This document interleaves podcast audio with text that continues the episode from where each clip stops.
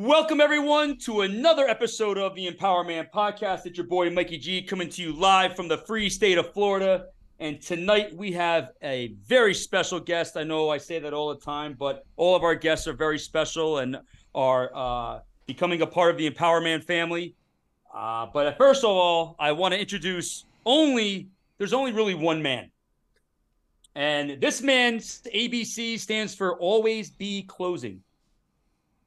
He's the man whose definition of a bump is putting one on your forehead. He's the man who makes the ladies of the view go whoopee.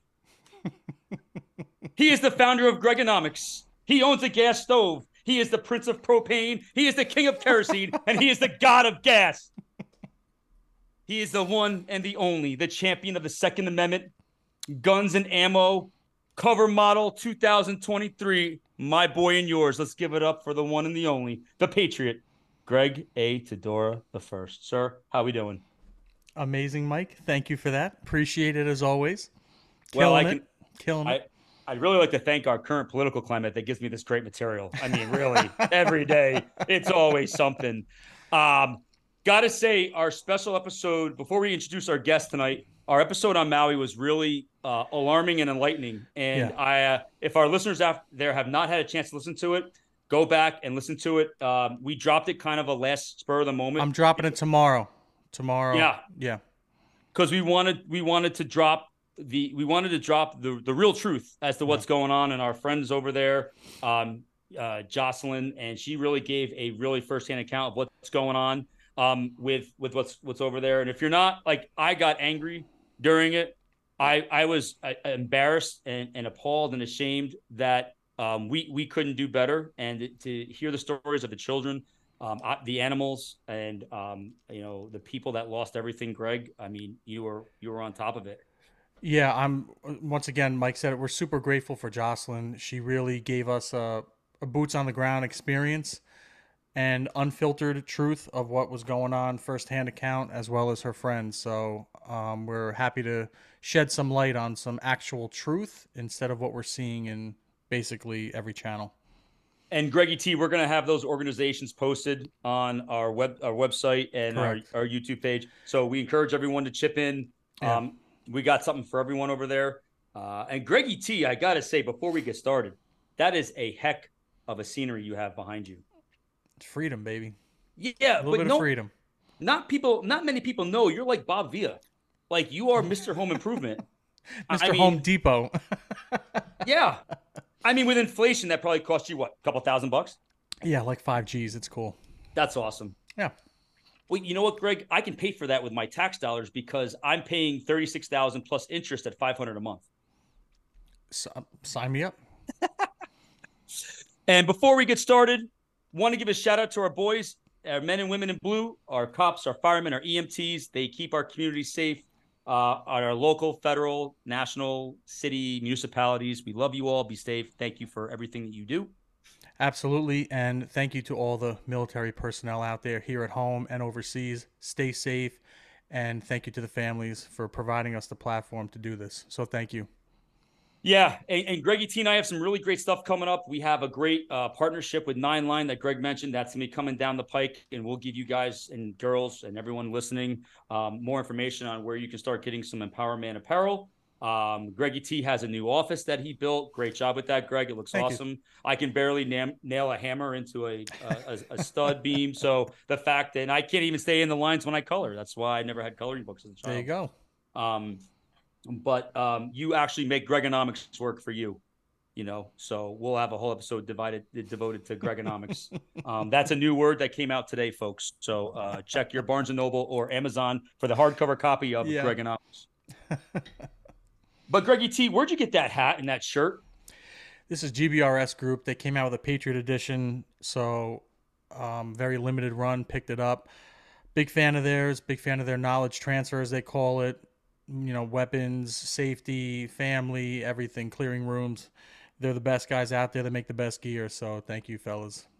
Awesome. And thank you, Greggy T, for always bringing that to light. Um, I know we got some partnerships coming up with the Danny Dietz Foundation. Correct.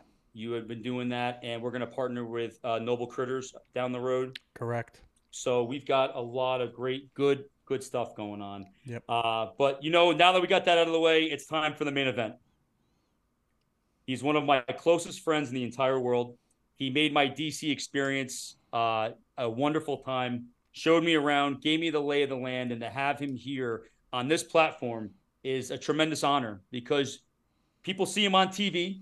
Uh, he was on Fox, Fox Business, Newsmax, Fox News. Um, he's a Republican strategist, businessman, lawyer, and communications professional. Um, he's gone to the University of Virginia, where he got his Juris Doctorate. He got his Master's of Public Policy at Northwestern University. Um, mass, actually, no, he went to Duke. Sorry, I'm getting these mixed up. I'll I'll get it right. I, will catch myself for it. Yeah, he has so many degrees. He's like the human climate change. so we've got uh, he he got um, his uh, went to, went, went to Duke University for on a master's of public policy. Northwestern University got his master of science in journalism. Went to the University of Mississippi and got his master's in Southern Studies. He's got a bachelor of political, a bachelor of arts in political science uh, at Swarthmore. I'm sure I missed a few things, but the guy is one of the smartest guys I've ever met, and you got to be quick to keep up with him. He's not enough schools. Not enough. Not schools. enough. Not enough. Underachiever schools. for sure. Completely, and this—that's what this show is all about: underachieving.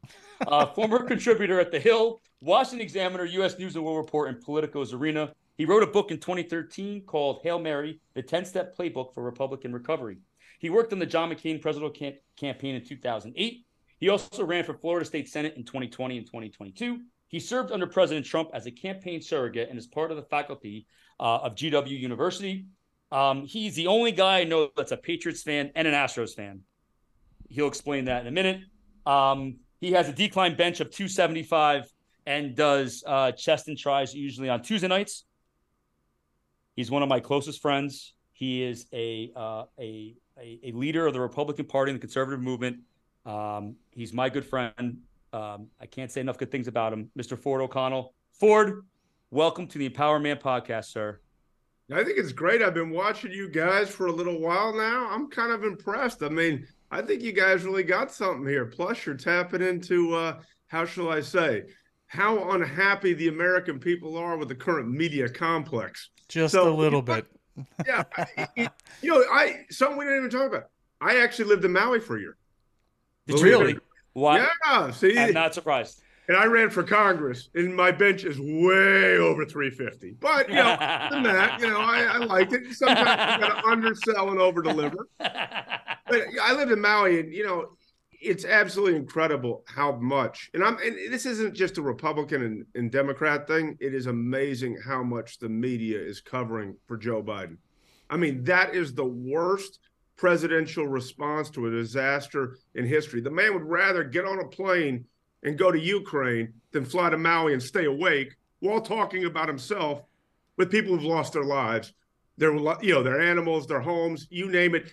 It's truly, truly unfortunate. I mean, it, it takes me back to George W. Bush and Katrina. I mean, that looks like a Disney movie compared to what's actually going on. I mean, this is the deadliest wildfire in U.S. history over 100 dead, thousands still missing. And where's our media? Oh, God, we got to focus on Trump. He fell asleep today while somebody was talking about, I, th- I believe, one of their, their the child that they lost. It, it's just, it's disgusting. It's disgusting. Greg, it's worse than that. He not only fell asleep during that, but in the same sort of day when he got away from Lake Tahoe and his other vacation, Delaware, he also started to claim that a kitchen fire in his house was the same as these people who'd lost their entire lives. And I'm going to tell you another reason. Most people don't talk about why what's coming out about Maui will never really come out. And that's because the largest landowners in Maui, Mark Zuckerberg, Bill Gates, Barack Obama, dare I say, are invested in his reelection. And unfortunately, this is what happens in politics.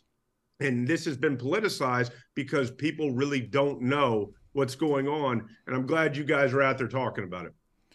I'm I'm going to ask one quick question, Mike. Yeah. Go ahead. It, yeah, it, it directly yep. relates to what you just said. How do you stay motivated and not get derailed with the continuation of just bad decisions and negativity, which what's going on? How do you stay focused?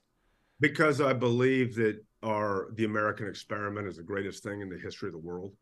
And you have to go out there and fight. Sometimes you have to take things that are stumbles and turning them into stepping stones. If, if I'm not out there fighting, it's very hard for the average man and woman to get up in the morning and continue along. So I recognize what I do is a very small thing, but it's also about motivating others because a lot of times CNN, MSNBC, sort of the mainstream media won't talk about things. And if guys like me aren't pushing the narrative, sort of like Hunter Biden is a great example. You know, people say, oh, well, Hunter Biden, that has nothing to do with Joe Biden. I'm like, no, the Hunter Biden saga is a Joe Biden scandal. But if you don't connect the dots for people because they've got lives, they've got kids, you know, they only have 30 seconds each day for the dissemination of information. You got to keep fighting. And it's unbelievable how good the Democrats have gotten at playing word games and in making sure that they know exactly how little time the average American has for anything outside of their kids, their family, and their neighborhood. Mike always says that they're the best at the spin game. They are the best. Oh, they they are better than Vince McMahon in the WWE. I mean, I'll be totally honest with you. I mean, they'll start creating words. They'll reimagine words while I'm in the middle of a heated debate on TV, and then I'll forgot forget what I got mad about. yeah, it's it's wild. But my favorite word is circle back. That's my favorite. That was my that was my favorite when when Jen Psaki. By the way, she could not hold a candle to Kayleigh McEnany.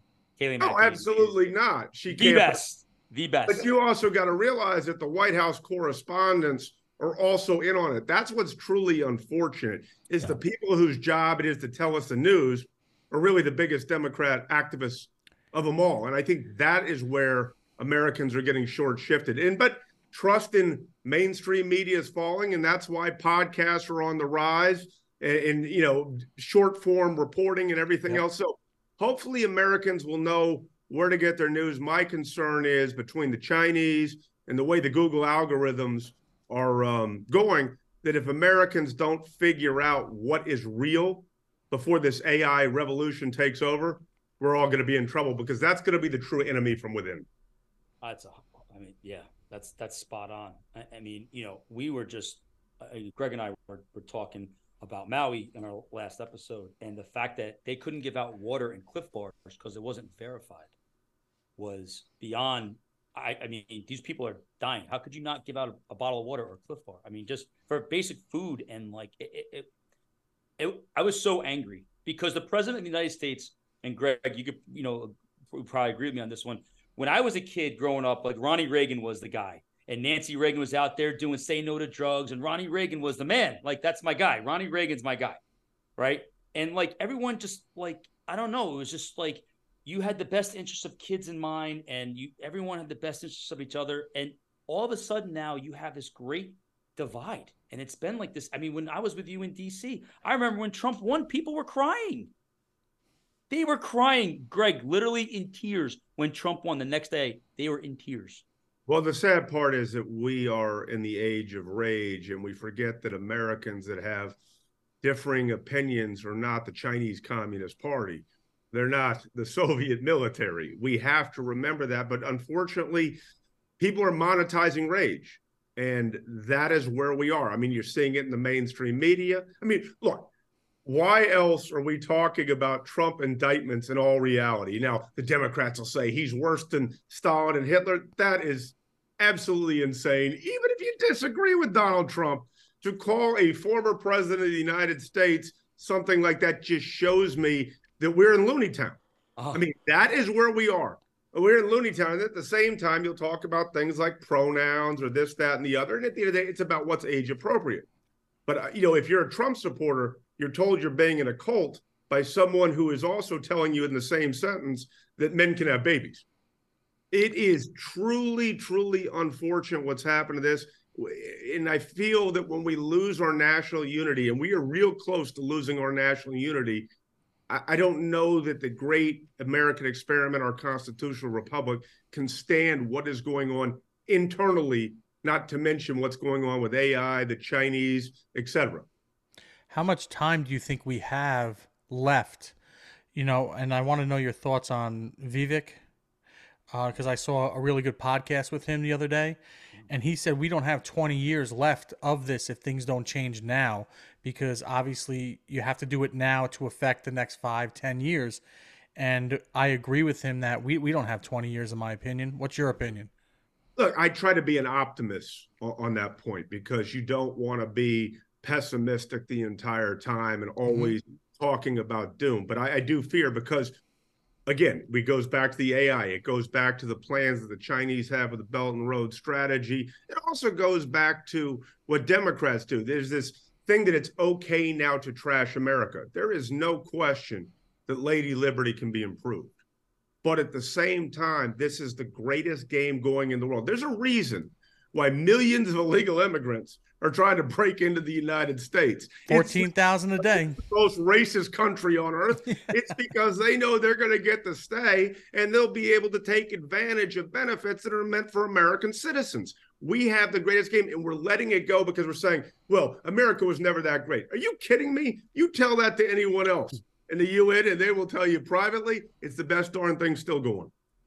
Just in New York City alone, I heard today Randall's Island is now going to be the largest adult shelter anywhere in the area. They're getting three free meals a day, snacks. They're getting a menu while kids are playing soccer in the background. And Greg has two little children. I mean, what's going to happen with that migrant influx that goes further up the line, especially in New York? I mean, you know, my hometown in the Hudson Valley, they're starting to feel it, and there's a tuberculosis outbreak from what I heard. People have, with TB are starting, you know, been so, diagnosed up there. Yeah, so, I'm sure Greg. Well, I'm sure Greg's heard it, but I think that there's something that really encapsulates all of this, and that's that new song, uh, "Richmond, uh, Rich Men, North yeah. of Richmond."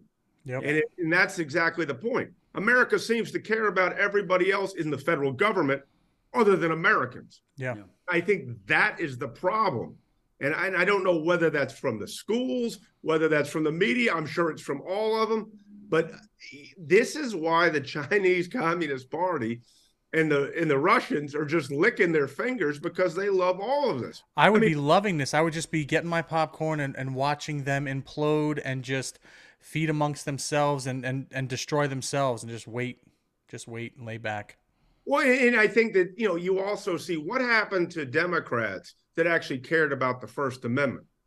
What happened to Democrats that were actually suspicious of government control? And what happened to Democrats who were suspicious of extending our military abroad? All of those things seem to be gone.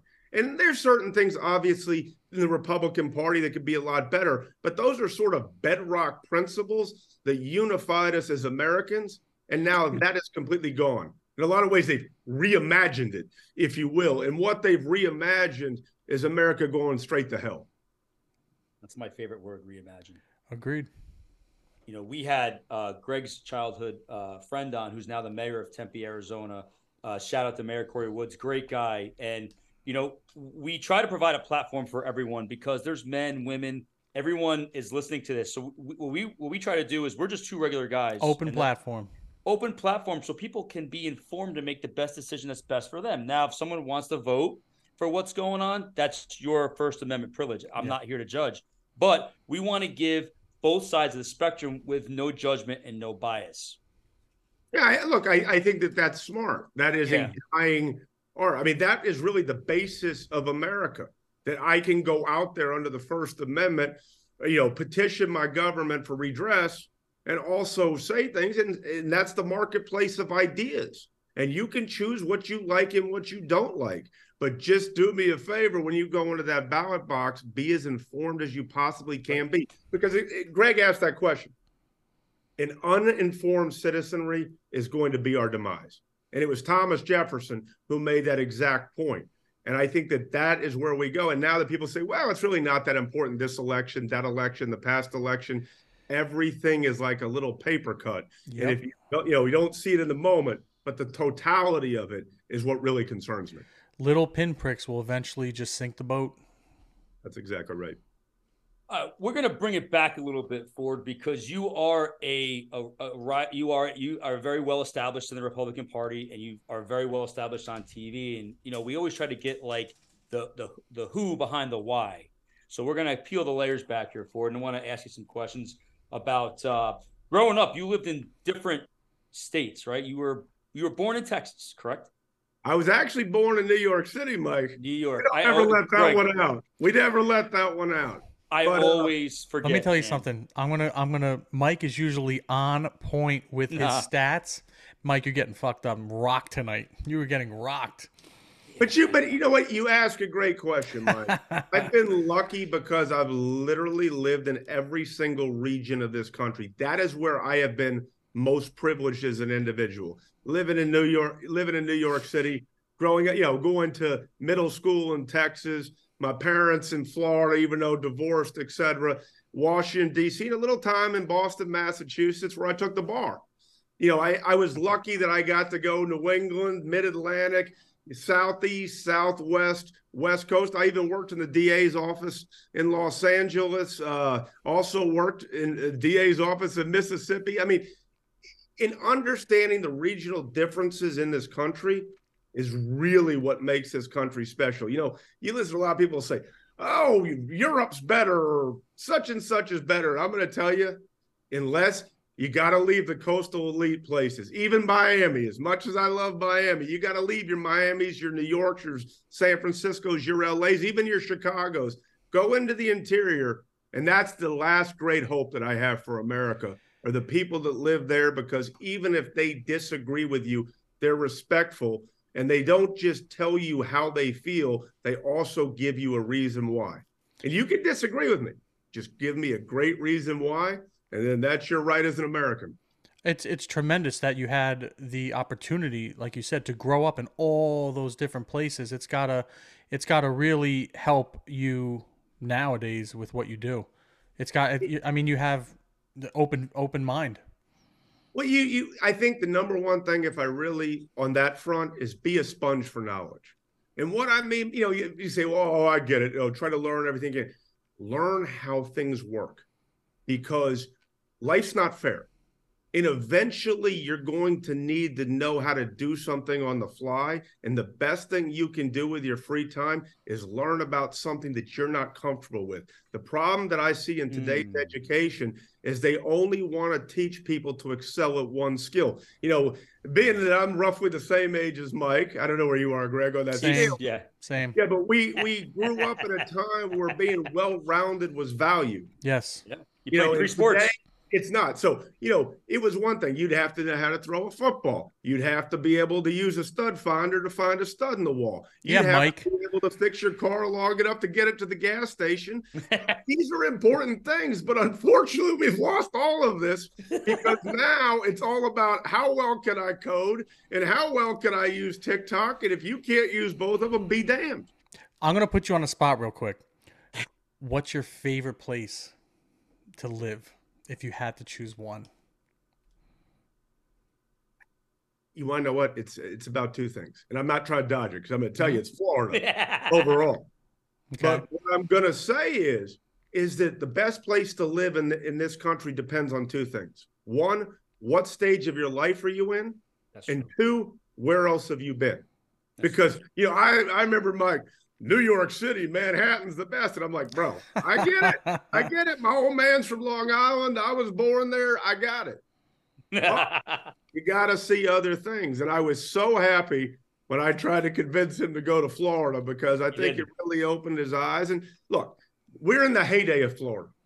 This yeah. is the greatest time in the history of Florida since it became a state in the 1840s. I'll agree and with I that. I just hope our politicians, particularly in our state legislature, understand where we are in the pecking order and and use it to build Florida for the future. And unfortunately, I'm not seeing that, particularly on the insurance side. And I will tell you, as a governor, I think Ron DeSantis, the greatest governor Florida's ever had. I will tell you that straight up. At the same time, though, I'd like to see him focus on property insurance. There's some things I'd like to see him do that are b- about building. And in South Florida, we've got the chance to be the hub of the universe when it comes to global trade and to also be using certain, uh, what I would call skill schools to help people develop themselves and their family. There is a lot to be done in South Florida. And unfortunately, because of the partisan bickering in South Florida, I hope we don't miss that window. I don't know if you know this. I went to FAU in Boca and I was a swimmer there. My mom lives up in Hobe Sound, so I'm down there quite often.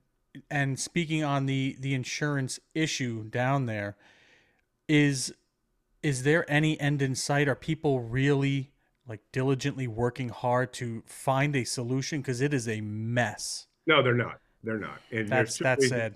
There's two reasons for that. One, without getting deep into the weeds. Yeah. One is our state legislature only meets basically 60 days a year. And I am an anti, I don't ever believe that more government's better. What I will say, though, when it comes to Florida, we have some very real issues that require a full time state legislature. We know hurricane season, we're mm-hmm. right in the midst of it. Yep. Okay. You got to be on call. We don't need to be scrambling people to Tallahassee. We got to go, go, go the second it hits, and we don't know when it's going to hit or even if it's going to be hit. We have to be prepared. But when it comes to property insurance, this is the biggest problem. Basically, the entire country is being funded by two places South Florida and Long Island. That can't continue because unfortunately the rules in Florida make it such that people will, will, will file frivolous lawsuits till the cows come home. We have 70% of the frivolous law cases when it comes to property insurance in the country, and something like, I'm just off the top of my head, 10 to 12% of the claims. We've got a real problem. And unfortunately, this has been going on. It's not just Ron DeSantis' fault. I like Rick Scott. He developed the hurricane playbook. Mm-hmm. God bless Rick Scott. The man's learned how to talk about two things. He did well during some of those hurricanes. He I was fantastic. That. He's yeah. the one that developed the hurricane playbook. Yeah. You couldn't go anywhere. United States Navy hat, blue shirt, khaki pants. I know he's being serious. Somebody should actually put Joe Biden in that, and I might take him seriously and he falls asleep. But you know, but but on that point, that is what we have to fix because we've got such a precious place. And then after that, we're going to have a little bit of a, a water quantity issue. That's going to be the next yeah. thing coming down the pipe. I know that folks in Palm Beach and in Southwest Florida understand that, but that's a really big problem going forward. But you know, everyone's still talking about green energy, which helps me bring it back to Maui for a second. Mm. When people find out, and it will not be for a year or so, but when people find out how social justice led to another 20, 30, 40% of Maui burning for no good reason, that's really going to anger some people. I want people to wake up. You know, no one wants to destroy the water or the air. We have to be respectful of that. But at the same time, we have to make sure that people flourish because people flourishing is the most important job along with public safety for our government. Last question on the insurance down there. Why is nobody working on it considering the potential long term problems that it's causing? I don't want to get in trouble and have this replayed ah. one day, but I, will just be honest. Ah the incentive isn't there because the lobbyists are going to make sure they don't fix it. But I will tell you, it is such a massive problem and gone on for so long that I don't know if we're at the point of no return. And you know, this is this is a major, major issue, and it's going to cause a lot of people, maybe, hopefully not, that came to Florida because of the free state of Florida during COVID. I just hope they don't leave and go to East Texas or Sedona, Arizona, or wherever it may be because now we have that critical mass to really take Florida to the next level. I mean, I'm so happy about Florida overall that it's almost I, I get as giddy as I felt watching Miami Vice in the 1980s. Greatest show ever. Greatest wow. show ever. I wow. love you now for that. Wow. Wow. Well, my, Miami Vice, I'll tell you one more on that front. When the MVP is Bloodline, I will tell you the views of the Florida Keys. Bloodline. There is nothing more special than the Florida Keys. And it's just such Agreed. a privilege to be able to drive down there and see them. And there's a, how should I say, a few nice watering holes in Key West. Just a few.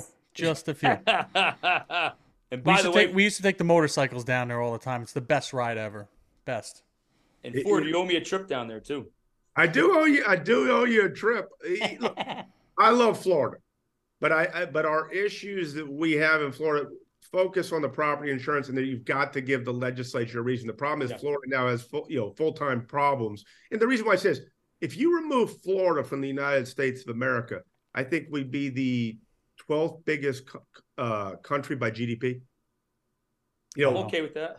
You know, look, I, I, don't want to get into the. I'm okay with that. I'm okay with that. but at the same time, that is that that's what I mean, and you know you can't do that unless you're going to be disciplined like the Texans were, and their and how they set up their state government. Because remember, they were a country before they were a state. So they kind of understand. Unfortunately, the growth in Houston and Dallas and Texas has gotten to such a point that they're going to have to rethink how they do some things because unfortunately, Texas is another great place. And you know, the liberals are like locusts when they destroy something. They want to come and they're just going to reset the same local laws back to where yeah. they were in San Francisco or yep. or Chicago. You know, I saw this. The craziest is I saw this. Where was I? My wife in uh, Bozeman, Montana, and I realized all the people in Bozeman, Montana. I walked in there and I said, "Oh my God, this is the new San Francisco." Yep. Because here I see this beautiful place. Told you, I Mike. Already tell the people are going to destroy it unless they uh, do well. But I'll say one of the guys who used to work for me or work with me, whatever we want to say, he's now the county commissioner in Yellowstone. Look him up, Bill Todd. He's got a future in Montana politics. Awesome.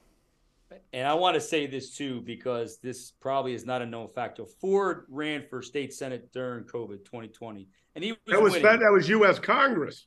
That was U.S. Congress. That was U.S. Congress. U.S. Congress. I stand corrected. I I apologize. I can't believe I took money from you now. wow, that's all right because you know what, and I want to say this. I want to say this because you know a lot of politicians, you know, they they I think the what they portray, you know, become perception is reality. But Ford is one of the most selfless human beings I've ever met. He's such a giving, uh, kind person that he actually donated the money that was raised in his campaign to local charities. And I think that should be really, really applauded because you don't see that a lot in politicians and in people in general. And Ford, I just want to say, as you know, as one of my closest friends, um, I, I, really commend you for that. I think that was a great thing you did, man. Well, I, I think that that's one of the. I appreciate that, Mike. Thank you very much. I just think that people, you know, they're willing to send, and it's not a knock on Ukraine or what's going. on.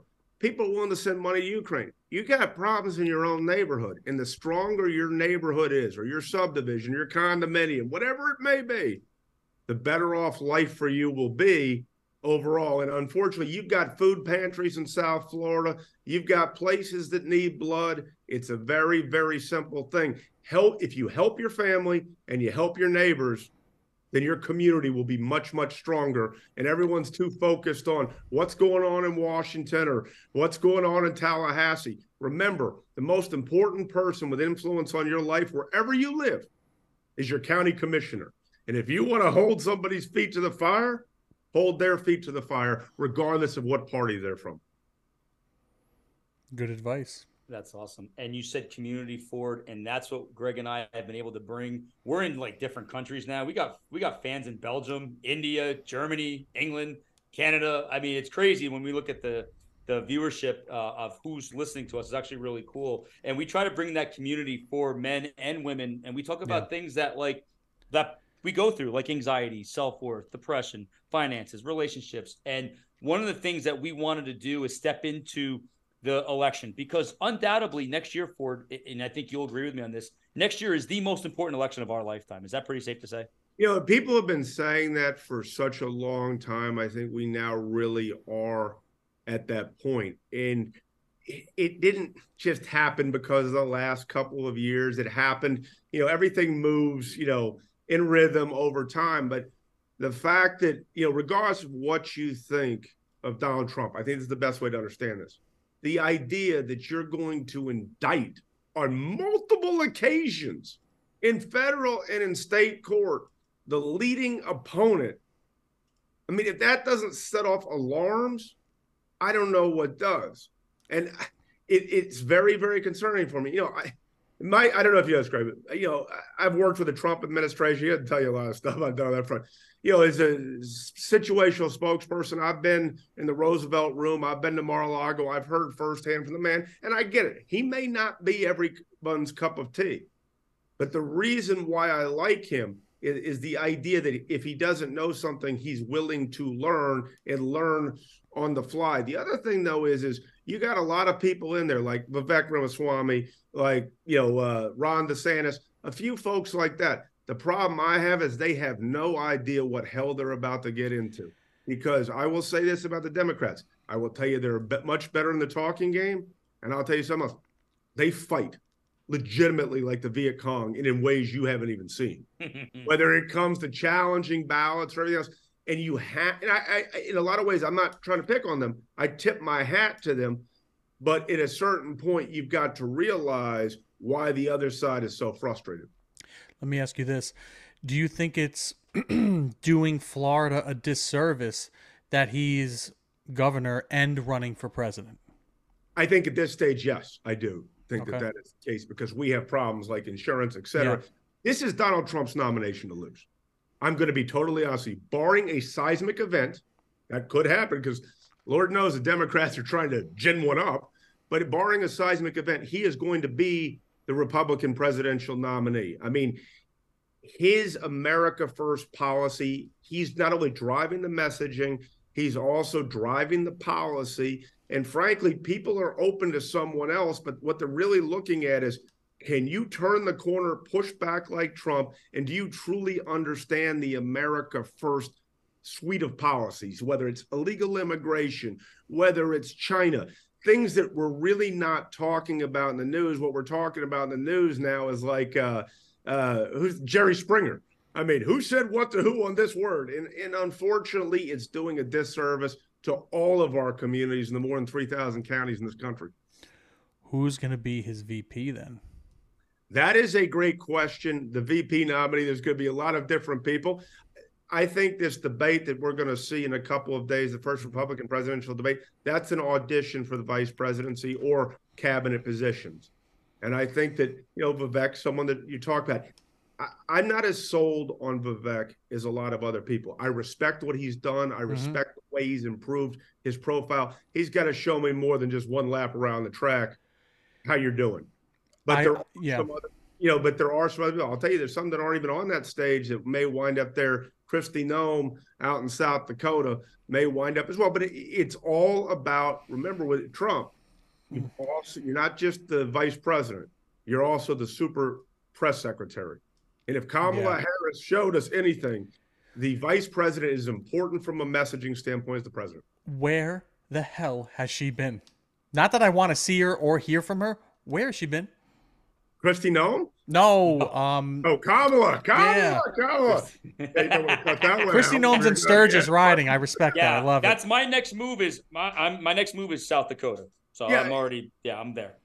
Look, Vice President Harris is a great example of what happens when the media puffs someone along so long that they're not equipped to do the job that they've been technically elected to do.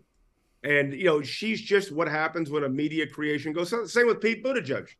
Oh. I mean, it's not about whether Pete oh. Buttigieg oh. is gay or not. That has zippo to do with it.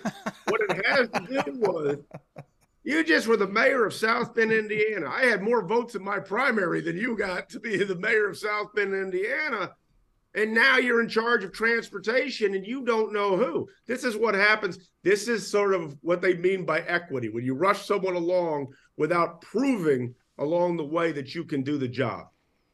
You know, one joke. guy that we did not mention, and I'm going to throw it out there because there's a correlation between your past, Mr. Ford. You were the man behind the Project Virginia initiative.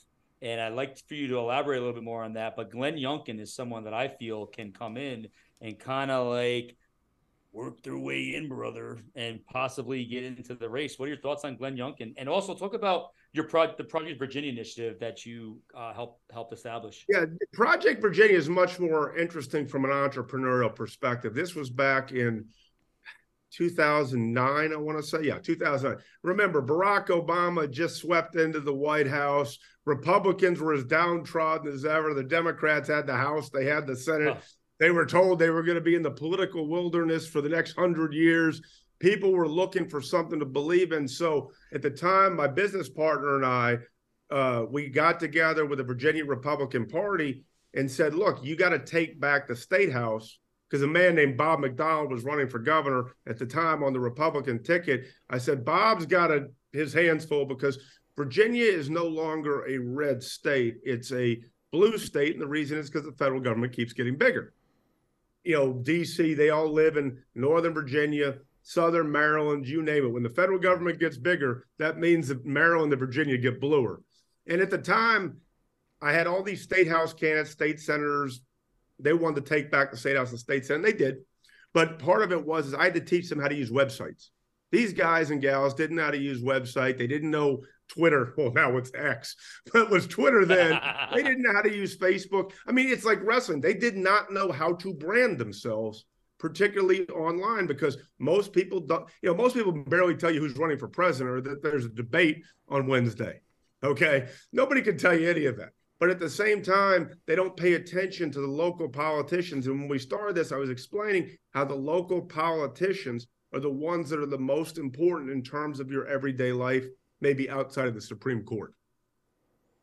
Have other states been able to adapt what you did in Virginia to like their states? that they've been able? They to try, but the Democrats are, you know, and this is not don't give up, but the Democrats control Austin, Texas. The Democrats control Silicon Valley, so we are always going to be two steps behind. And then what happens is you get a lot of Republicans that get frustrated, particularly mega donors who will throw out money because they hear words that they like, the viral button or whatever it may be, without understanding it. And that's that's the reason why we're always playing catch up. People say it's because you lack ideas. We don't lack ideas. We lack connecting. I'll give you a great example. The Hunter Biden sort of saga, only 47% of Americans actually know about that. Wow, Come that's on. scary. That's Not scary. kidding you. That's the Media Research Center that was um, That's scary. last month because the, the, you know folks like you talk about the view i've been on tv many times with joy behar i know that's probably not going to go over well with a lot of people but i've been on t- you know tv many times with joy behar and i'll tell you they know exactly how to make sure people don't talk if you look at a cnn viewer versus a fox news viewer and i mean like prime time where it's opinion shows they don't even know that they're the same issues other than inflation and then when they say it's inflation, well, it's not Joe Biden's fault. It was Donald Trump's fault. You look at the numbers going, are you kidding about that? yeah. Um, I, I have a quick thing I just thought of. You mentioned earlier, I just because I have ADD and I'm all over the place. You worked in the ADA's office in 1994 in Los Angeles, didn't you? It was in the 2000s. Oh, in I was living in Santa Monica. My God. You ever I- seen that? You ever seen that building with a bachelor? They do. They first started doing the rose ceremony. I lived in that building. That's awesome. It was beautiful. I mean, I'll tell you about Santa Monica. One of the greatest places I've ever been that I never want to do again. It Wow. was beautiful. California is a gorgeous place. Just let me remove all the people who live there and bring in my friends, and it will be a wonderful, wonderful place. But I lived there, and it was really important to sort of see. You're talking about the number one gang affiliated area in the country. You're so- sort of seeing the decisions that have to be made. And this is long before Democrats decided to reimagine the criminal justice system. You actually had a Republican district attorney in Los Angeles who wound up losing to Kamala Harris for attorney general in California by less than three tenths of a percent. Wow. Now, think about that. You start 25 to 30 points down as a Republican statewide. They were telling you out loud how bad Kamala Harris really is. Wow. And and did that kind of like your experiences in the DA's office and other other um, like uh, judicial uh, branches that you were able to work in? Did that kind of launch your career into politics? Like, how did you get involved in your first political campaign? It- it can't, it can't well it's politics for me politics is the sports of my family in the sense that you know we are talking politics at the table. We are thinking about how something relates to politics. My grandfather was very very big into supporting conservative candidates particularly out in the state of california and texas and other places. So it was always in my blood. The Mm. question for me was how was I going to find my way into it other than as a candidate? And one of the things that I quickly realized, which is something y'all are doing with this podcast, is is that I decided that I wanted to be the person who translated the sort of political news of the day into something that was easily digestible for the average person, even if they totally disagreed with my opinion on something. So it was really about being able to translate politics on the fly. So I worked a lot of these campaigns, presidential campaigns, state, local, everything as a, you know, campaign aide, is on the campaign team, all, you know, from basically from dog catcher to the presidency. And essentially, I started winning some accolades and awards. And one day I won a big award, which is like in politics, kind of like a JV version of the Heisman Trophy. David Axelrod had won it, Karl Rove had won it. People you you've heard of. Wow. And after I won it, I get a call from Fox News that says, Hey, we'd like to have you on our panel. And, you know, one after another. And I mean, the first time I had no idea which way the wind blows. I mean, now I can anchor the show, but back then I had I didn't know anything. And you and I'm not like these Gen Z kids. I mean, I'm so amazed at these Gen Z kids because they can look at themselves in a picture on the camera, and I'm totally impressed. Now I'd like to tell them you might want to be able to do get a little bit better at storytelling and narratives, but you've got a money making thing right there. They honestly understand how to look on camera. I mean, to this day, I can go on, you know, maybe millions of people are watching. I'll get a little nervous every now and then. And I don't know how many thousands of times I've done this, but it's just the difference of, hey, wh- how am I going to connect now in five minutes or less? How are we going to make it work? What if the other person sucker punches me right out of the gate? What's you know my next plan of strategy? So it was very interesting, and I learned it from James Brown at Fox Sports. When I was playing college football in the 90s, we were out in California playing a game, and basically the president of the NFL went to my school and he said, All right, you and the captains, we're going to go over to Fox Sports. And I went over there and I met James Brown. I said, All right, that's Jer- Terry Bradshaw, that's Howie Long, that's Ronnie Lott. I know what they do. What is it that you do? Because that ring on your hand, that ain't a Super Bowl ring, it's a Harvard ring. And he said, I take what the analysts say and I turn it into palpable Kool Aid for people who may not be football junkies. And he told me right then and there, because of that, that sort of synergy and understanding, we're going to talk to the junkies, but we got to talk to everybody else as well. What Fox football before we had fantasy football, I think went up 40 percent with with uh, female viewers. Right then and there, I said, "How do I try to do that with politics?" So that's, that's how cool. I came to be. that's cool. Sure. Ford, um, what what do you think is wrong with the Republican Party, and how do you how would you go about fixing it? The biggest problem the Republican Party has is messaging. The biggest problem they have is making sure that everyone else truly understands what they're saying. And you know, people say, "Oh, they're tired and they're old." Let me just tell you the true secret of the two-party system in America. Political parties are meant to win and lose and they have to reinvent themselves over time. And unfortunately, Republicans are not as good at messaging in the way that Democrats are. Now, don't get me wrong, the Democrats have got most of the mainstream media on their side, and therefore the Republicans are fighting one arm behind their back.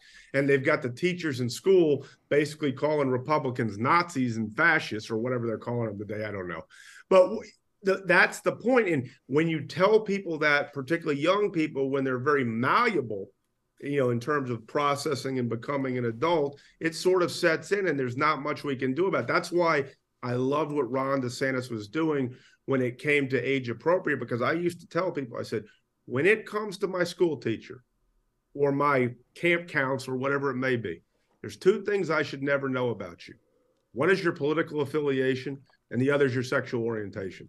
Outside of that, I don't care because these are young kids. They're going to figure it out. And when they become adults, then they can do whatever they want. But at that time, it's still important to understand that you have to talk about the role of parenting in the nuclear family and why teachers need to defer to parents unless something is totally crazy, like the mother's a junkie, whatever it may be you have to defer to parents. And unfortunately, that is my concern with today's schools, our government run schools, our public schools, is that they are not giving credence to both sides of the argument. If there's an argument, there's at least two sides. That would be the number one thing I'd leave you all with on that point.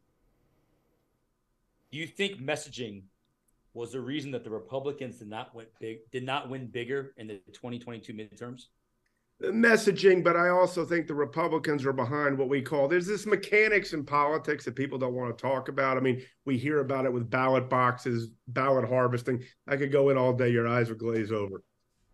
Republicans need to get better at ballot uh, ballot tactics because if we get down to a one to two point race, I'm concerned that their field goal kicker is going to kill our field goal kicker, and our guy is going to choke or our gal is going to choke, and that's really the way to understand it is that Republicans, when it comes to turning out the vote, are too busy chasing voters when they should be chasing ballots because ballots win elections, not voters.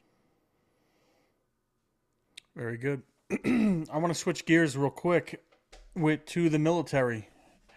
How how do we rebuild cuz we we're a powerhouse. We're known for it. We have the the best soldiers and we have really good mid-tier leaders. It's the ones at the top I believe are are the problem and it, everything starts at the top in my opinion and trickles down.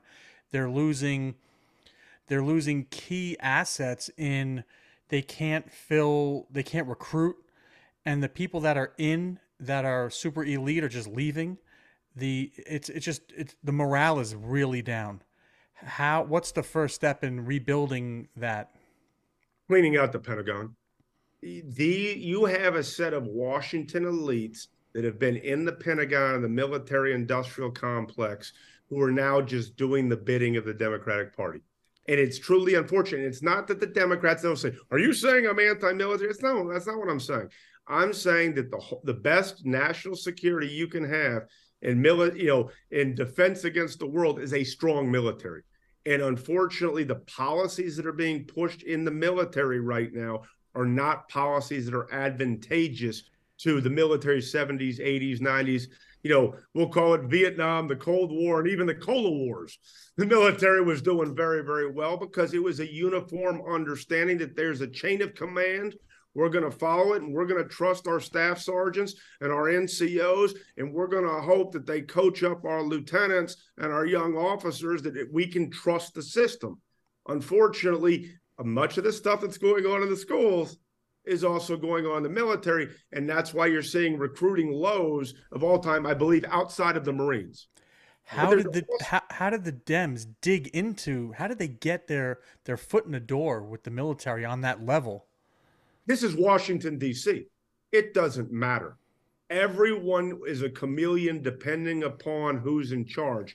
And then what they mm-hmm. also do, I mean, I'm not going to speak against General Austin or General Milley, even though I don't think they're doing a very good job. Horrible job, I'll say it. Jack Keane guy and some of the others. But what I'll say about that is is that these folks want to stay around Washington. They want to make sure that they always have a door open in the military industrial complex. Two things are, are hurting our military. And it, one is exactly what you're talking about the policies, but you're asking how they stay there. This is how they do it. They recycle through different administrations. The other thing that's also hurting the military is we're not allowing for people to understand that the military means job skills and that the military can be a very, very good career, particularly when you don't have direction. Or maybe you're really good, uh, uh you know, uh, as a marksman. Maybe you're really good as a scout, but we can also give you something else. And I think the military, that is the greatest shame that's going on right now, maybe after the border, but they're mm-hmm. kind of interrelated when, when you think about I also am very, very concerned about the military industrial complex. Dwight D. Eisenhower talked about this all the time. And I am one of these people. I'm not, I know Rand Paul pretty well. I'm not on that Rand Paul level, okay, because I do believe we have to have a strong military and we're going to have to deal with intelligence and certain mm-hmm. things. My concern with the military right now is we're not building up the right way. We're losing people to your point, but we're also not building up the right way weapon wise. And we're also we're burning our munitions left, right, and center in Ukraine. And my concern is China. I will tell you right now, China is the greatest threat to the United States in the 21st century, heck, to the entire world. And it's not in there going to defeat the U.S., honestly, without ever firing a shot. I'll agree with you 100% on that. I agree. That That's crazy. And Ford, I want to stick with the military motif that Greg started with. You and I watched it as it went down, Afghanistan, that Sunday morning. Will we ever recover from that? I mean, you see the Gold Star families that are out there, you know, testifying in Congress, anger. And as an American, Greg and I, I'm sure I don't mean to speak for you, Greg, but I know we're on the same level on this. We, I feel their anger. I feel their pain. Just as a human being, I could not imagine not being able to get closure on the death of my son or my daughter that gave their life so that we could, the three of us, could have this platform. Do you think we'll ever recover from that Afghanistan withdrawal? I'm concerned about it. We can always recover. We need to be thinking in a way to turn the stumbling block into a stepping stone and improve. Here's what concerns me, and it's great that you brought up the Gold Star families. I believe that usually in the military with recruitment, 60 or 70 of the recruit, percent of the military comes from people with close or extended family members who served in the military. That's way down. And when people who are in the military are telling you that they don't want their son or daughter in the military, that should scare everyone to death because this is our front line. These are the people that keep us safe outside of our local first responders and law enforcement. And without them, you know, freedom doesn't exist. And I mean, that's why to this day, Craig doesn't know this. I recently had one of the great experiences, Craig. I was on TV with Lee Greenwood. No you know, way. I was on with Lee Greenwood. I'm over there looking like my wife looks at Tay Tay. I'm like, I'm sitting there like this. I'm like, my man, greatest song. You don't understand. you know, but it's an idea, and that's why I really respect people who talk about that. And you know, I'm not sure that he even envisioned it going like that, but it is really become an anthem. But you know, that's why I also, at the same breath, like the Rich Men north of Richmond, because it's really talking to you about that. When Gold Star families start saying we're not going to send people to the military that's where we are and that's the problem we have. We have to rebuild the trust with military families out. And if you do that then we can do it. But you have to have you know confidence in your leadership which goes to what greg's saying. And I, that's why i said you got to clean the pentagon out. And that that really means everyone because you've got to start over. Yeah. Yeah and, and Ford, uh, you know, keep keep going with this because you know, uh, obviously, this is a lot of things that are going to be happening next year. As, as Greg and I and all of us are voters, and you know, um, education. You know, you saw the the revolution in Virginia where the parents really took over and really helped Glenn Youngkin get that that uh, that win in Virginia. How do we fix the education in our schools? Because Greg has two little girls I may have kids somewhere I don't know about. I that's why I try to change my number and my email address every couple of years. So maybe there's a Mike Jr. floating around out there. But if I did get that call and say, "Hey, you have to put your kid to school," how do we fix the education in our country? We got to start over. Yep. That's that's the problem. I, the teachers unions run roughshod over our schools. They also run roughshod over the Biden administration. Think about how they said I, I really think it came down to COVID. Yes, parents woke up and said, "Oh my gosh, you know, Bobby or J- Janie is learning X."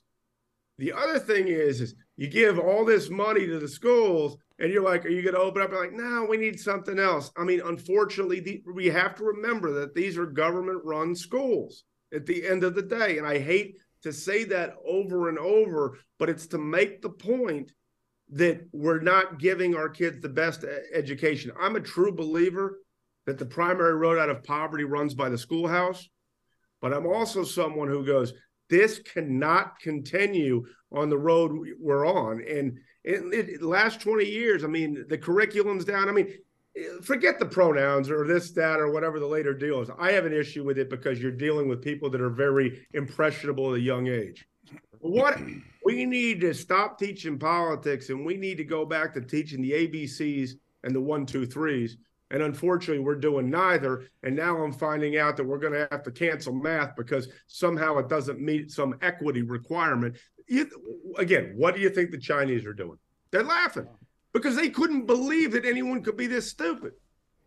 And it's truly, truly unfortunate because our nation only goes as far as the next generation. And if the next generation hates Americans and can't read and write, and their jobs have been taken by someone who can work AI, we are in deep, deep trouble. And stand up for the national anthem. I remember doing that since I could go way back. The first day of school, every day. And it's just lost now. It's lost. The Pledge of Allegiance. Remember doing Pledge the Pledge of Allegiance? Allegiance? Pledge of Allegiance. Let, us just start with the Pledge of Allegiance. Also, what happened to the globe and the map in the classroom?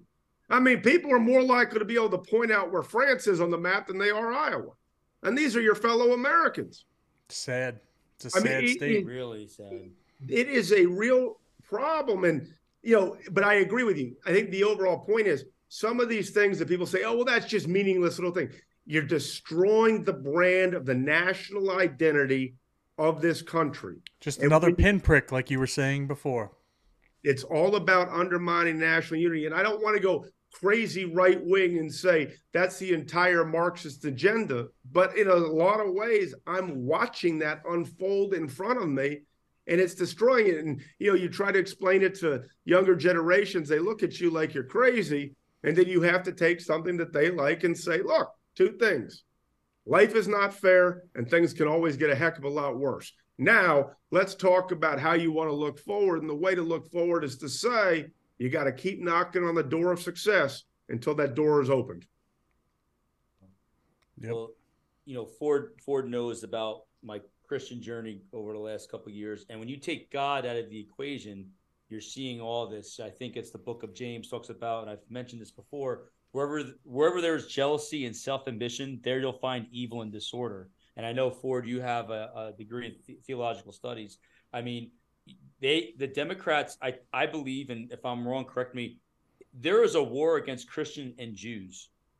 Is that pretty fair to say, Ford? Do You think that? Yes, I, I would absolutely say that there is a war. Jews number one. Yes. No question about it. I mean, if you look at the top hate crime statistics in the United States, you hear about all these things, but you don't find out 50%, roughly 50%, I'm just thinking off the top of my head, of the hate crimes in this country are against Jews. So, yeah, right there. Let me tell you, not to mention what goes on at the UN with Israel. Now, against Christianity, absolutely. Because remember, that is the entire deal. The cancel culture is aimed at one set of people white, straight Christian. Now, that does not mean that everyone shouldn't be accepted, but that is the entire thing. And the only thing that probably is keeping up Christianity right now is when the Democrats go too far because then Muslims speak up. That may be the only thing really keeping us going, but that's where we are. And, and, you know, look, you have a right not to believe in God. I have a right to believe in God. But I think it goes back to the pinprick. And I, I think God and country are important. Even if you're someone who's an atheist who believes God's like Santa Claus, Santa Claus served a purpose too when it comes to national unity and keeping your kids at bay until 6 a.m. Christmas morning. So there is always something good to do that. And I think that when you remove God and you remove the idea of freedom in America, that's why I'm really concerned about where we're headed. And, and Ford, you know, Greg and I, we, you know, we said at our beginning of our podcast, which we normally do. We love our military, we love our cops, our first responders, our EMTs. How do we restore law and order in these major cities? Like I, Greg and I talk about this. He's in Connecticut, and you know, we see New York, we see Philadelphia, we see Chicago, Los Angeles. You were there. I mean, dude, these cities are going down the toilet. It's horrible. Like, like, no one wants to be a cop there anymore. I just saw on the news the other day, Greg. I think we were talking about this. A whole town's police force just quit somewhere in like was it Minnesota? Something like that. So, but how do we how do we get law and order back in these cities and, and try to obviously voting these people out is number one, but I mean, what what are it's your thoughts? It's a very simple principle. It's a very simple principle. When criminals don't fear the consequences, you're going to get more crime. You don't need to know anything else other than that. And unfortunately, then throw in this sort of social justice reimagining, you know, defund the police. We didn't really, we didn't mean defund. Well, we meant defund at the time, but we realized what a terrible yeah. idea that is. Uh-huh. You know, that is why law enforcement and first responders when they don't feel safe, they're not going to do the job. I think it's in Chicago. They're talking about hiring illegal aliens and putting them on the police force. I saw that. I, saw I mean, that. I might as well just let the Sinaloa cartel run the Chicago Police Department. what a great I mean, idea! dumbest idea since New Coke, and real people are going to die in this situation. Well, let me ask you this: since you're obviously much well versed in me in this, so let's just I'm say, just wearing a blazer. Come on. Let, yeah, I was. I told Mike I was going to wear a jacket, and I should have. So, Greggy T runs for mayor of New York City. Greggy T wins for some miraculous reason. And okay, I'm mayor of the city, and I want to Rudy Giuliani it. So I want to search and frisk, all of that stuff, and bring law and order back. it's not that simple, correct? Because now I have the DA and all these other layers that are against me. So I might be pro law, law and order, but I my hands are tied. Is that correct? That's exactly right. So this- how do you start? Like you said, you, you vote local, but when does it when is the breaking point where you can see some sort of forward momentum in the positive way? Yeah, you know, this is the George Soros project. I know that sounds very right wing, but this is really what the social justice is about. You've got 70 DAs in this country that you hear often hear about on the conservative side, Soros DAs. They control over 75, 80 million in population, and they are primarily in the East time zone and the West Coast, and they are wreaking havoc every which way under the sun. And until nobody, this is the brilliance or horribleness, if you will, of the Soros brain trust, is they figured out that the DAs don't have to respond to anybody. And the only way you can remove them is if you vote them out, or in Florida, you put them on constitutional suspension like Ron DeSantis did.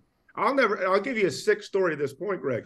I remember it was all the looting going on in San Francisco. What a beautiful city. It now looks like a fourth it, world. Oh, disgusting. horrendous. Horrendous. But London Breed, a very liberal mayor, decided, all right, enough. You can now slow down the game show. The politics circus has left town. Chesa Boudin, who was the DA, Soros DA, you know, London Breed said, all right, stop it. Let's go back to what we we're doing. He goes, no, I don't have to listen to you. He's like, he's like, I'm the mayor. At this point, even to, to, Greg, that's the whole thing. You've got to understand that you've got certain little local positions that are very, very important. And I will say they are your county commissioners and your election supervisors and your district attorneys. That's who you really, along with your school boards. We worry about our school boards in Florida. My concern is we're too worried about throwing people out of the school boards in Florida and not worried enough about what they bring to the table because just when you think things can't get worse, they absolutely can. So we continually hear Soros's name, Soros, Soros, Soros. Is there how does a city like New York recover if the DA is not going to play ball with the mayor? How do you clean it up? Is it possible? You leave. You leave. When the tax base is gone, then they're in trouble and they're going to wake up. Unfortunately, you know, Manhattan in particular, all the five boroughs, you got the borough presidents. You've also got to deal with the labor unions to become the mayor of New York or the mayor of Gotham. You've got to literally sell your soul to get there. And you have to pick one or two things that you're going to want to do. And the first thing a Democratic mayor is not going to want to do is mess with the teachers' unions and, and basically mess with the sanitation department mm-hmm. or whatever electrical union there is. Yep. And that, and once you realize that, then you're really truly handcuffed. And I think Eric Adams just kind of was like, I'm going to run. I'm a former cop. People will believe me when I say it. And then, you know, he doesn't really go after Alvin Bragg in particular. and that causes a problem. But what you can fix that by going to the New York City Council and rewriting the laws to give different powers to different people. Now you said in Florida was a what did Ron DeSantis do? Was a constitutional he suspend he suspended certain uh, district attorneys, what are known as county um, lawyers. Is that only allowed in Florida or other states? Each state or? is different. Each state is different. So you can suspend them when you can say it's not. Are you following what I'm telling you to do? Are you following the laws that have been written by the duly elected state legislature? I mean, I think a lot of New York's problems can be fixed in Albany, but remember, New York City still comprises 40% of Albany that's and then your city council. You've got there's a gentleman Joe, I forget his name on New York City Council, but he's about the only guy fighting. It's just so it's this is so horrible to hear. It's hard to have hope, like you said, it's it's hard to hear that, especially when all of us have lived in New York City. We loved it. We had a great time there, great experience. It was clean, it was safe, it was a well-oiled machine financially. It was awesome. And to see where it's come now, it's I I, I have a hard time having hope to see things turn around. That's why you know God created Florida. Unfortunately, Correct. a lot of people are moving to Florida, and I always tell people remember what you left and why you came so that after five months you don't start voting for the same nonsense down in Florida. Uh, Funny you say that because Mike and I have friends that you know left New York because of what's going on, just to go to Florida. They love it, shocker, but they're voting back to how they did in New York, and I'm like, then why'd you even come down here? Well, these are the same people, you know, and I'm not picking on people for their point of view, but these are the same people that'll tell you that socialism will work if you just give it a chance you know, and that's kind of where we are. And then people see what, you know, for example, Joe Biden, how he's living in a billionaire's house in Tahoe on a government salary, or he's been 50 years in the government. They think that government is the way to go to do that. And government is not, shouldn't be for making people rich. It should be serving the people. That's why you should have term limits. You know, there's a lot of different things, but you've got to make sure that your term limits are smart. Some states are not so smart. Yeah. I saw a stat on the news today that both California and New York lost one trillion in investments, and they showed where they were dispersed. And it's all these blue states, and all the red states are getting fatter. Florida, the economy's booming, surplus. South Dakota, we talked about that. I, I think uh, Tennessee, Ohio. I mean, this is the but trend. Like the problem is going to be, to Greg's point, the people that come down there get a crash course because if they start voting the same way again, then we're looking at Northern Nevada, Montana, South Dakota. And I mean, the problem is, is, and I hate to be brutal about this, particularly in the last two decades, but Democrats that vote just straight Democrat all the time, no matter what, they're like locusts. They just destroy one carcass and then move on to the next. and you know, and again, there's going to be some things. There's no perfect politician. There's no perfect policy position, but you need to be thinking about what is best for your family and what is best for your community and going outward. And I mean, don't get me wrong. There are a lot of Republicans that also vote Republican that have no idea why they're voting Republican, other than they don't like the Democrats because they look at them like the New York Jets. Oh, that's all, right. that's all right. Hey, hey, man. Hey, listen, the Aaron Rodgers jersey is in my closet, and I'm not breaking it out till September 11th. So, and that's we're actually doing a special September 11th episode too. So, um, you know, if you're around, we can bring you back for that. We'd love to get your your commentary and your thoughts on that, man. So, well, I, I, got it. I'm ready for I, it. I'm just telling you, I'm a little concerned about your team because I think the AFC East is going to be the best division in football, and they're going to wind up with a car crash. And then, uh, uh you know, it's going to be real. Look, the Jets defense, you just got to hope that Jets defense stays in order until they can figure out how to play offense. Listen, Mekhi Becton is back. He's going to be the right tackle. Aaron Rodgers, the real A Rod, by the way, the real A Rod Aaron Rodgers. Let's make sure we get that crystal clear. The real A Rod. I'm sure that if you had the other A Rod's bank account, you wouldn't be saying that. But that's or, okay. I understand. Or I had his or I had his stash of supplements. You know, Aaron well, Rodgers. You, you, can have the other A Rod stash of shrooms. I mean, yeah, you, know, you so, ah, pick your poison. Look, no, not getting off topic, but you know that's great. I, I, just will say, you know, I don't know how much longer we're going to go, but I'm just going to say two. Th- one other thing I always wanted to wanted to say is that when we were talking about this is, you know, we were talking about being a sponge for knowledge. The other thing is, always have one blazer and one suit. You nice. never go when you're going to need them. And it's not about being uptight, this, that, and the other. You got to look the part. That's half the battle, unfortunately. Should be more. When we went out in New York City, Greg, Always, we always wore blazers. We always were on point. Always wore blazers. Always on point. Yep. I think when we started hanging out there, Ford, I know Ford showed me the ropes, man. Like you, like in the parts of DC that I was exposed to, you mentioned Ford O'Connell's name. The red carpet was rolled out to you.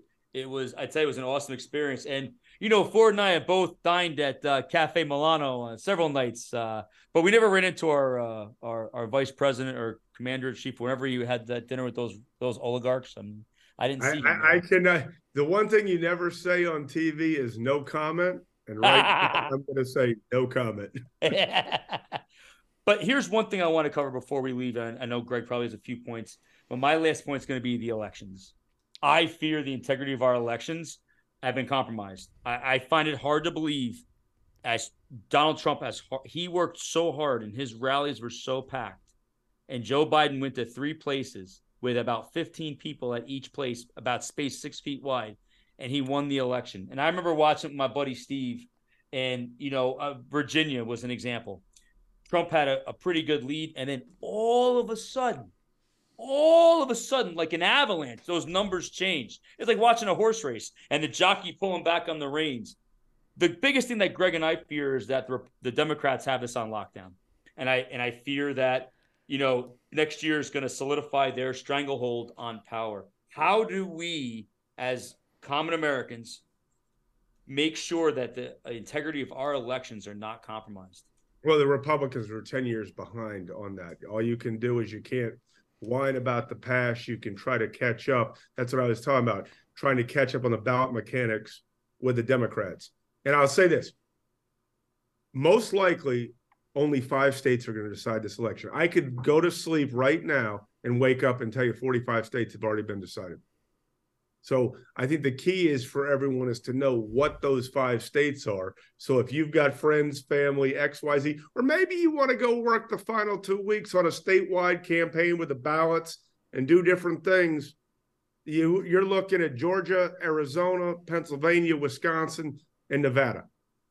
Um, that's really where we are. That is the difference. Because remember, we went through the midterms and everyone's like red tsunami, this, that, the other. Yeah, the Republicans actually did quite well in the national vote and did well when it came to the House of Representatives. Do you know at the end of the day that only one Senate seat changed hands? All that billions of dollars in one Senate seat changed hands. I mean, the Republicans did better, but they definitely underachieved expectations. 100%. And you know, and where they underachieved expectations, with the exception of Ron Johnson, a senator from Wisconsin, winning, what I tell people is, where did they underachieve expectations? In the five states that are going to decide the election in 2024. Remember, Arizona and Georgia, Pennsylvania, Wisconsin, and Nevada. Maybe Michigan, but Pennsylvania, Wisconsin, Michigan, kind of right there. On this topic, simple question Do you think this election is going to be fair? I don't think that we've had free and fair elections for quite some time. And what do I mean by that? I'm not talking about voting machines. That's mm-hmm. down the line. I'm just talking about the basic media. What did I what did I tell you? If only 47% have heard about the Hunter Biden saga, are we already having a free and fair election? I would argue we are not. And it starts with the media, but it continues down that road because elections are just like promoting and wrestling or anything else. It's about storytelling and narratives.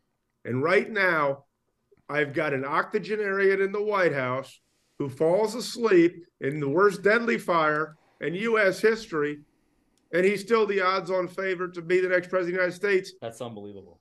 Even if the Republicans pick someone other than Trump, I'm very bullish on Trump.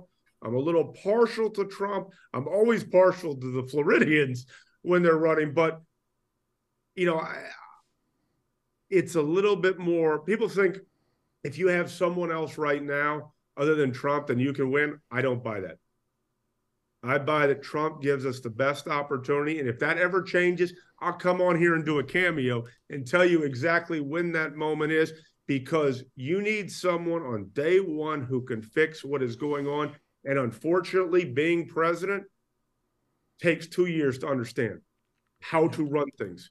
And the, that was the biggest problem. That was the biggest failure for the Trump guys is they couldn't get people that knew where the bodies were buried in Washington, D.C. And, you know, it goes to Greg's point. You ask why the military is going backwards. It starts at the Pentagon and in Washington, D.C., and you've got a lot of career hanger ons that are basically trying to you know get money for themselves and contracts for themselves and position their family and they're not worried about the national security of this nation and the men and women who bled and died for us. Amen. That was well said. Last question for me. What's in the future for ford? What do we got? What, what do you have your sights on well, I, I am always a student. I am learning and I am always looking for new opportunities.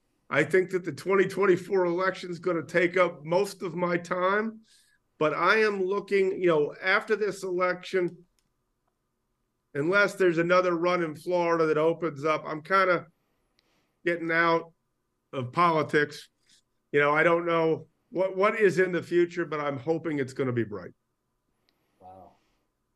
Maybe we should open up a bar in Key West. Just throwing it out there. I think they had a movie called Running Scared back in the day. Everyone wants to open up a bar in Key West. My suggestion is we might want to start a little further up the Keys. Islamorada, or you know, little- Ah, little- that's the fishing guys, and we got to have the boat guys with us on that. Look, I- there's a lot of different places that we could do it. We got to come with a brand and a set list. Because remember, what is it? Ninety some odd percent of bars and restaurants failed. Right ours won't. Ours will. Oh, Ours if will we beat come the with the brand in the e- in the email list, and we get the people to show up, and the spread of the word of mouth, then then it will always succeed. Well, Ford, you did say you took the bar, and that could be translated into you know. I've never passed the bar. Is that what you're trying to say? No. I did pass the law bar, but sometimes there are bars I cannot pass up on. Yes, and for more information on that, you can go to our Patreon channel where Ford will be our special guest with uh, Knob Creek Night with Ford. Um, Ford, any final thoughts that you want to share with us? I mean, this has No, been. I've, I've really, I've really, really enjoyed um, talking with you guys, Greg. I know sometimes I talked over you, and you had some great All ideas good. there. I, you know, I, I just say that you got to believe in yourself, and you got to believe in this country. And if you do that, you're halfway to success. And remember, life is not fair. Doesn't matter who you are. And when you get knocked down, you got to pick yourself. And when you stumble, Ric Flair, when you stumble, you got to turn into stepping stones to success. And if you do that, there will always be a new chapter and a brighter future. Yes, and that is one thing that you can take away from Ric Flair, minus the four wives and the ten thousand women. Well, that he, in his case, he created his own stumbles, he sure did.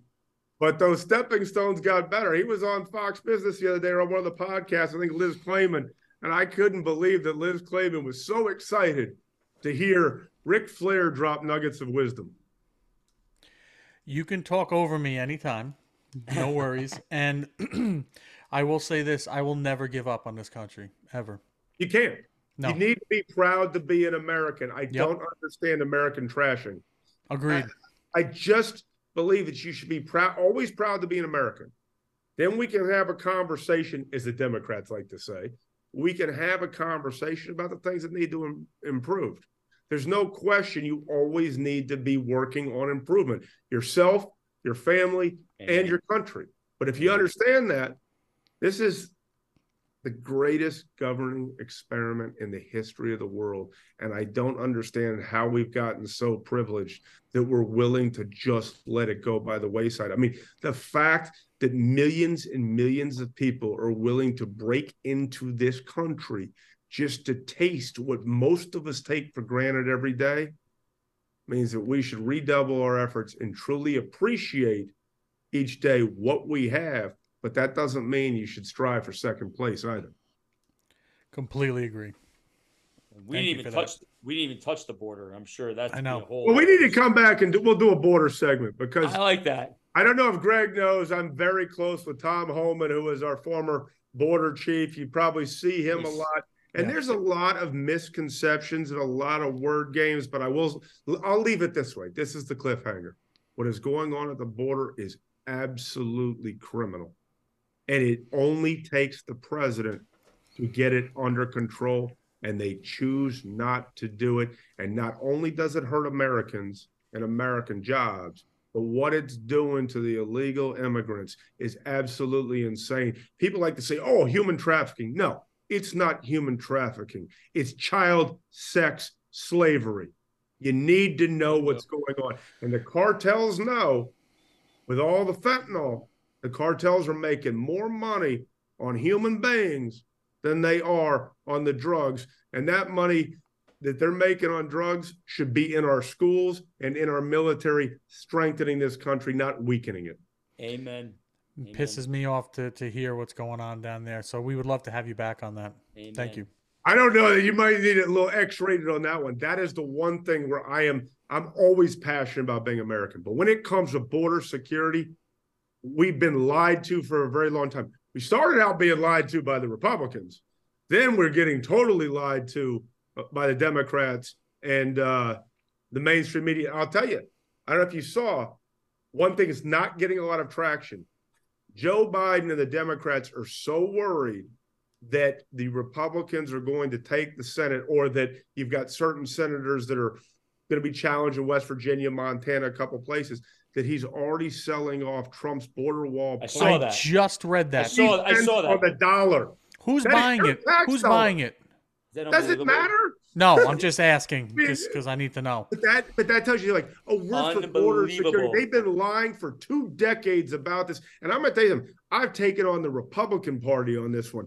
I will tell you, a lot of Republicans have no idea what's going on, and ones that will tell you on the stump that they're going to do X, Y, and Z. And I will tell you, having been in that White House with Tom Homan and Donald Trump, he is the only one who halfway gets it. Wow. Ridiculous. Wow. I was trying to leave us on a song, you know, on a high note. Now you got me down. Oh, we're gonna get you back up there. I Ford, told you I was the heel. I told you that's my job. It's the right. Mike's here the comes nice big, guy. Here comes a big comeback. Right here's the hope spot. Right here, as we say in wrestling. Break. Well, tape. when you guys just one thing, when you guys go to the editing part or whatever you do, try to make me look good. Oh, we don't edit. Oh man, We don't edit. You are. yeah, Please, you you look amazing. Hey, you got the sport coat on. You win. Yeah. You win. Yeah. I'm gonna have to come in with a wrestling mask next. time. I'm gonna wear my robe for the next for the next for your next episode, Ford. But Ford, when when are you going to be like you know people that are listening out there? You know we're always expanding our audience, which we're very grateful for. Where can people find you these days? Are you mostly on Newsmax? Are you on Fox Business? use FordO'Connell.com? Let me say that again. yeah, please. F O R D O C O N N E L L dot com. Weekly schedule. It obviously changes every hour, but I have radio, TV, po- podcast. I don't even remember what the schedule is anymore. Look, it's always a privilege to share knowledge with people. And I think that a lot of people that are in the punditry game and on TV, they really take their job um, for granted. And you can lose it like that in turn in punditry trust me it's like being a starving actor. I mean you can go up and down left and right. But i think the sad part is that a lot of people who really made it and i'm talking when i say made it your bill o'reilly types your sean hannity not you know pick whoever rachel maddow even they start to believe the headlines about themselves and they get lost and they get captured in their own persona they become captives of their persona versus remembering why they got into this game. And I'll tell you, I know you love Tucker Carlson, Mike. I'll tell you, Tucker Carlson's given rise to a lot of high end Democratic opinion makers, including one Rachel Maddow. She used to be the fill in when he had Tucker on MSNBC. Well, I guess we'll have to figure that out for part two of Ford, the return of Ford. Um, wow, that's it's interesting. I didn't know that. Yeah, there's you know, in in TV and radio, particularly at the highest levels, there's a lot of people that bounce around. I mean, you'll see someone go from a you know a host to a contributor to nothing to back again. I mean, in a lot of ways, it's become very much like movies and what happens when you're not a you know an A or B list star or don't have a lot of close friends because a lot of times I a lot of times I will go on for other people because when they were on other shows they're trying to build back we try to help some of those that are with us it's tough because there's only so many hours in the day and there's only so many times you can be TV ready or radio on point and you just try to help everyone because very well it could be you Yeah, and, we're at the cusp. You know, Greg and I, we we have our meetings and stuff, and we'll pull back the curtain a little bit. Like, you know, we're we're ready to take that next step, Yeah. and you know, we we've been able to connect with other podcasters and other and people out there, and and we're hoping we can do that to somebody that's like us one day. O- always pay it forward. You know, and Yeah, I, I I'm think I think you're right, and I think that too many people, unless you get into a really niche industry, um, people forget that. You've Yeah. got to look out. Looking out for the future generation is good business for you as well, and people forget that. I mean, there's always that you want to give a helping hand, but at the same time, it also makes really good business sense too to make sure you're you're training the next generation. It's one of the things I do at George Washington University in the graduate school. I teach people how to be press secretaries. I teach people how to do that. And it's amazing because lots of them have been in the United States House of Representatives, lobbyists, etc. But it allows me to have my finger on the pulse in other places. And you know, you can never give back enough, but you can also give back very smartly as well. Speaking of press secretaries, she will be on this show. Kayleigh McEnany will grace us with her presence one day. I feel it. I feel it. She will be on the Empower Man one day. And I well, good. I won't tell you how often I talk to her then. well, Ford, um, you know, Greggy T, any final thoughts? No. What part of Florida are you in right now?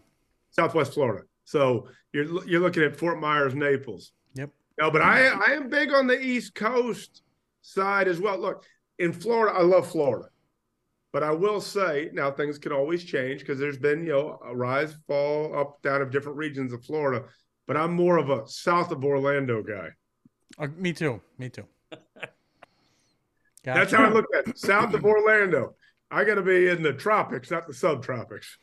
I agree. So when Mike and I do a podcast from one of the Nine Line store, they, they they're opening one in Key West. We might do a show there eventually. They have one in Delray. If you're in the state, we'd love to have you on. That would be that would be awesome. Hey, we, we will try to find a time to make it happen. Yes. The heck with that. I wish you guys the best success because thank you. Like thank the you. format, you know, you're gonna have to tinker with things. I yeah. have to say, Greg, your your buddy Corey, great. He was great watching that. That such a good guy. Such a good guy. Yeah, I can see how he has a very bright political future. Mm-hmm. He knows how to message, but he also practices what he preaches. Yeah, he does and he's very well spoken and he just speaks from the heart and i think that's why he's had such great success and he's always wanted to do this ever since we were little good guy i good hear guy. you yeah and and ford we're going to do a podcast live from bar aqua with the piano man in the background that is where the podcast is going to take place I don't know what you're talking about. you may be re- referencing a nice water hole on Fifth Avenue Naples. I don't know hey, Josie's on a vacation far away, and I'm going to leave it at that. Uh, well, Ford, thank you so much for your time. This was awesome. Uh, I'm going to sign off from the free state of Florida. Greggy T, uh, enjoy your weekend in Montauk. Thank you, sir. Uh, Hopefully, I'll catch a birthday. shark off the beach, which uh, keep my record going. And uh, Ford, thank you so much from the you know the bottom of our hearts. We really yeah. appreciate you taking the time and sharing all your experiences and knowledge. It means it means the world to us. So thank you. Thank well, you. I so appreciate it, gentlemen. Anything I could do to help. Absolutely. Listen, stay safe and enjoy your night. God bless. All right.